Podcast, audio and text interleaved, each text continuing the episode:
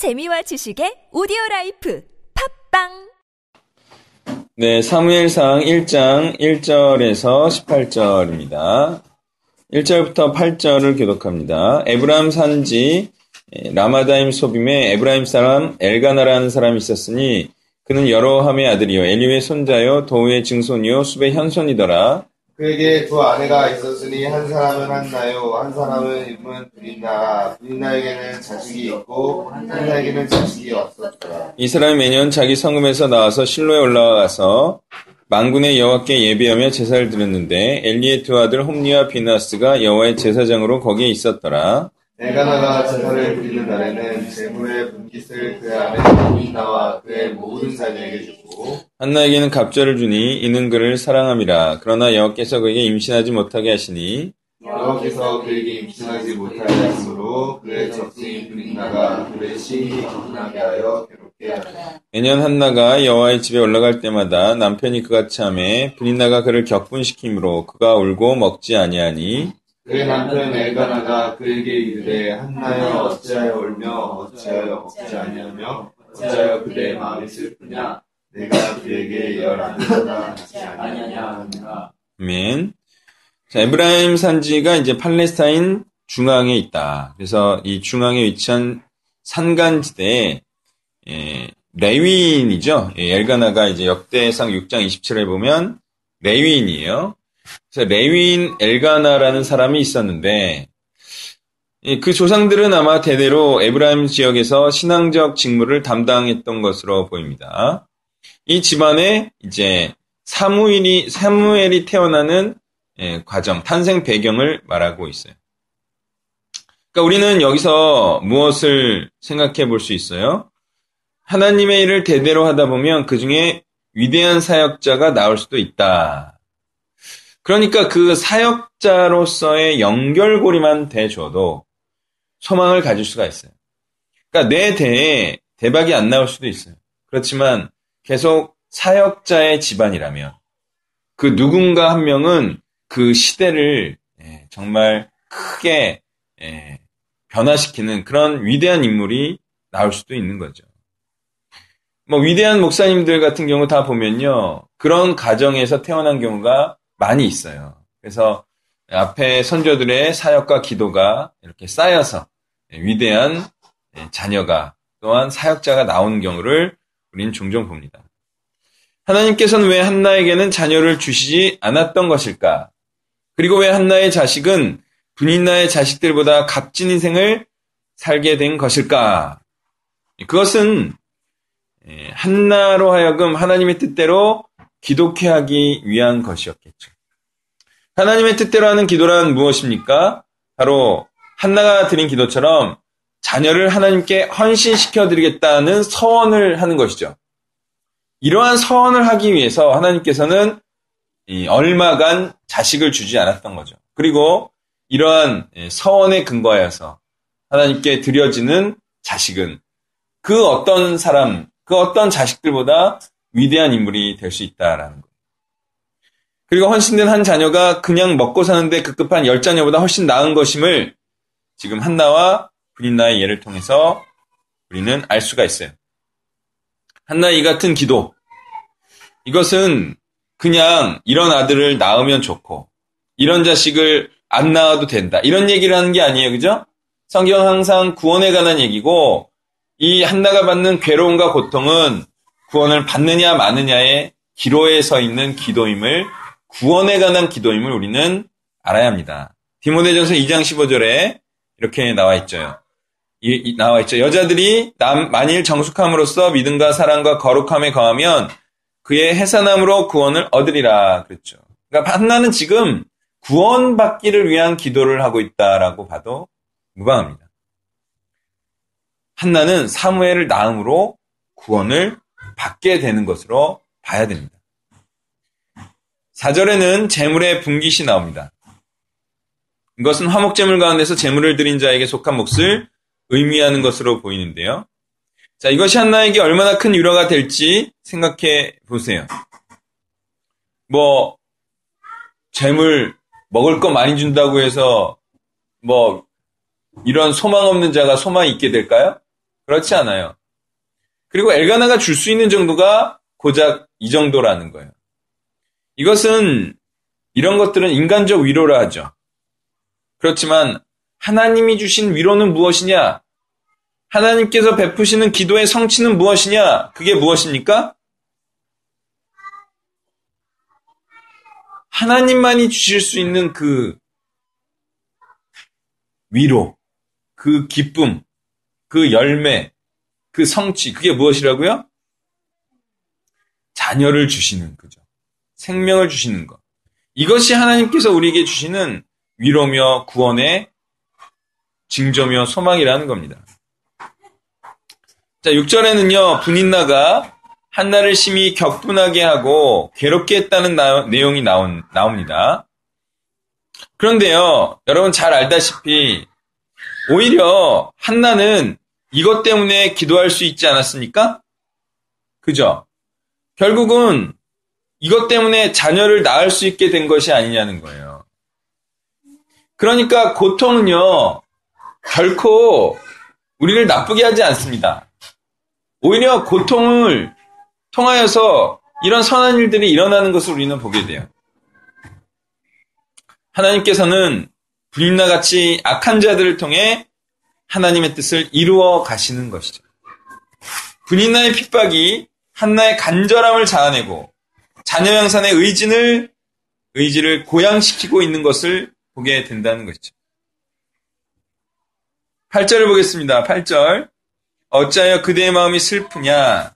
내가 그대에게 열 아들보다 낫지 아니하냐? 자, 엘가나 이 말은 틀린 말입니까? 올바른 말입니까? 엘가나가 열 아들보다 낫습니까? 낫지 않습니까? 예, 네, 낫지 않아요. 그죠? 이런 일은 일어나지 않아요. 남편이 아무리 잘해줘도 자식이 없으면 어떻습니까? 슬퍼하고 통곡해 하는 거예요. 아니, 남편하고 결혼을 했는데 열매가 맺어야죠. 그 남편하고만 잘 먹고 잘 산다. 행복이 없는 거예요. 그게 뭐, 우리끼리 잘 사니까 행복하자. 이게 될 것 같아요? 그렇지 않아요. 엘가나는 잘 모르고 말하고 있어요. 남편만 있으면 뭐 행복할 것 같습니까? 한나가 그렇지 않다는 거예요. 남편이 아무리 잘해줘도 자식이 없으면 슬퍼하고 통곡해함이 마땅한 것입니다. 자, 동역자들끼리 서로 위로하고 아껴줘요. 그리고 사이가 매우 좋아요. 근데 뭐가 없어? 사역자들끼리 너무 잘 지내. 막 서로 막 사랑해. 서로 막 아껴줘. 서로 소중하게 생각해. 근데 뭐가 없으면 사역에 결실과 열매가 없으면 그게 서로 좋을 수가 없어요. 그냥 뭐 사이만 좋은 거지. 그리고 그 공허함을 메꿀 수는 없는 거예요. 마치 이런 예를 들 수도 있을 것 같아요. 새 생명 축제를 했어요. 근데 사람이 거의 안 왔어요. 근데 서로를 보면서 막 위로해. 아, 정말 열심히 했으니까 괜찮아. 이게 괜찮나요? 위로와 격려가 되든가요? 그렇지 않아요. 그게 결실이 있어야 돼요. 사이 열심히 했으면 새 생명이 오든지 전도가 되든지 해야 되는데 서로 민망하게 쳐다볼 수도 있고 그게 아니더라도 서로와 위로와 격려의 눈빛을 보내지만 슬프긴 슬픈 거죠. 마찬가지입니다. 9절부터 11절을 교독합니다. 그들로 실로에서 먹고 마신 후에 한나가 일어나니 그때 제사장 엘리는 여호와의 전 문설주 곁 의자에 앉아 있었더라. 선하여 이르되 만군의 여호와여 만일 주의 여종의 고통을 돌보시고 나를 기억하사 주의 여종을 잊지 아니하시고 주의 여종에게 아들을 주시면 내가 그의 평생에 그를 여호와께 드리고 삭도를 그의 머리에 대지 아니하겠나이다. 아멘. 자, 한나의 이 괴로움과 고통은 단지 한 여자의 자식 없음에 대한 것입니까? 아니면 하나님을 경외함으로 하나님의 나라를 이방인들의 압제에서 회복시킬 자가 없는 사사시대의 비통함에 대한 것이겠습니까? 당연히 후자겠죠. 지금 본문은요, 하나님의 나라를 힘차게 일굴 제자가 없는 사역자가 없는 그 괴로움에 대한 비유를 이러한 사실에 근거한 얘기로 하고 있는 겁니다. 이 시대상을 말하고 있다는 거죠. 아무도 이 이스라엘이라는 나라를 구원해, 구원해 줄 수 없는, 순종하는 자가 없는, 힘있게 하나님의 나라를 읽을 자가 없는 그런 상태를 지금 한 나라는 인물을 통해서 또 엘가나의 가정을 통해서 또한 이 상태, 이 제사장, 현재의 제사장을 통해서 말하고 있다는 거예요. 그리고 제재가 나오지 않는 사역은 벌어먹고 소망 없는 고통에 휩싸이는 것임을 또한 말하고 있어요. 이때의 타겟책, 그것이 11절에 나오죠. 열매가 없다. 제재가 없다. 예, 소망이 없다라고 했을 때의 타겟책. 그것은 무엇입니까? 바로 하나님께 반드시 헌신할 자를 양육하겠다는 의지와 결단을 표명하는 겁니다. 헌신된 자를 양육하겠다는 각오로 사역하는 자에게는 하나님은 하나님의 자녀를 주시는 것이죠. 그런데요, 그냥 그런 저런, 저런 자녀 낳고 기르겠다. 그렇게 양육하겠다. 그러면 주어지지 않습니다. 내가 반드시 하나님께 헌신시킬 자녀를 양산해. 그러면 그런 자녀가 양산이 되는 거죠. 이렇게 하나님의 뜻대로 기도와 뜻대로 하는 기도가 성취되는 것이며 이 같은 원리를 일컬어 의인의 기도의 역사함이 크다라고 말하는 것입니다. 그리고 지금 한 사람이 하나님의 뜻대로 하는 기도가 한 시대를 살리는 것임을 더 나아가 하나님의 나라를 크게 중흥시킬 다윗까지도 기름 붓는 일과 연결된다는 사실을 우리는 알 수가 있습니다. 12절부터 교독합니다. 그가 여호와 앞에 오래 기도하는 동안에 엘리가 그의 입을 주목한즉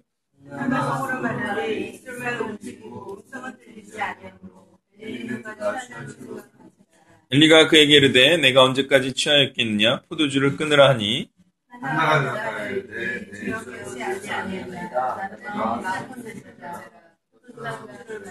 아니고 여호와께 내 소용한 것뿐이오니 당신의 여종을 악한 여자로 여기지 마옵소서. 내가 지금까지 말한 것은 나의 원통함과 격분됨이 많기 때문이다 하는지라. 대답하여 이르되 당신의 여종이 당신께 은혜 있기를 원하나이다 하고 가서 먹고 얼굴에 다시는 근심빛이 없더라. 아멘.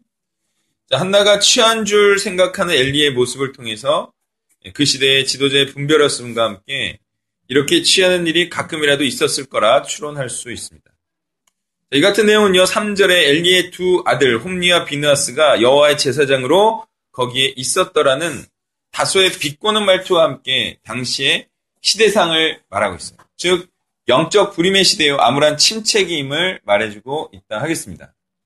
이때 암울한 상황에서도 포기하지 아니하고 그 심정을 하나님께 쏟아 놓는 자가 있었으니 바로 한나는 하나님의 애통함을 자신의 애통함과 슬픔으로 여기고 자녀를 반드시 낳겠다. 하나님의 자녀를 반드시 낳고야 말겠다는 그리스도의 거룩한 신부로서의 사명을 행하고 있는 자로 우리는 보아야 하겠습니다. 18절에는요, 하나님의 뜻대로 기도한 자가 취해야 할 태도와 마음가짐에 대해서 말하고 있죠. 자, 하나님의 뜻대로 한 기도는 어떻게 해야 됩니까? 예수님께서 우리에게 가르쳐 주셨습니다. 하나님의 뜻대로 한 기도는 어떻게 될 것이라 믿고 반드시 들어주실 것이라 믿고 마치 성취된 것처럼 근심, 걱정 없이 지내야 한다는 거죠. 만약에 여전히 통곡하고 괴로워한다면 그것은 무엇을 믿지 못하는 걸까요? 뭐 두 가지일 수 있어요. 아, 내가 기도는 했지만 하나님의 뜻대로 한 기도는 아닐 것이다. 그러면 계속 뭐 괴로워하면서 그걸 기도할 수 있겠죠. 두 번째로는 더 심각하게는 하나님께서 들어주실 거라는 약속을 믿지 않겠다. 이게 될 수가 있겠죠. 그러니까 지금 이 성경에 나온 한나의 태도는요, 매우 바람직한 태도라 보면 되겠습니다. 물론 이것은요, 딱 하나님의 뜻이에요. 그죠? 하나님의 자녀를 낳겠다. 그리고 헌신시키겠다. 이거야말로 정말 성경적인 기도 아니겠습니까? 그렇지만 저는 비슷한 어, 좀 예를 들어 드리고 싶어요. 저는 최근에 가나안 전세금 8천에 대해 간절히 기도한 적이 있습니다. 그리고 이것에 대해 하나님께서 해결해 주실 것이라는 확신 같은 것이 생겨서 더 이상 근심이 아닌 기대에 더 가까운 마음으로 변환이 됐어요. 자, 이는 제가 더 이상 이것에 대해서 기도하지 않겠다는 것이 아닙니다. 다른 건 뭐죠? 근심과 걱정이 오히려 하나님의 역사를 기대하고 소망하겠다는 것으로 바뀌었다는 거예요.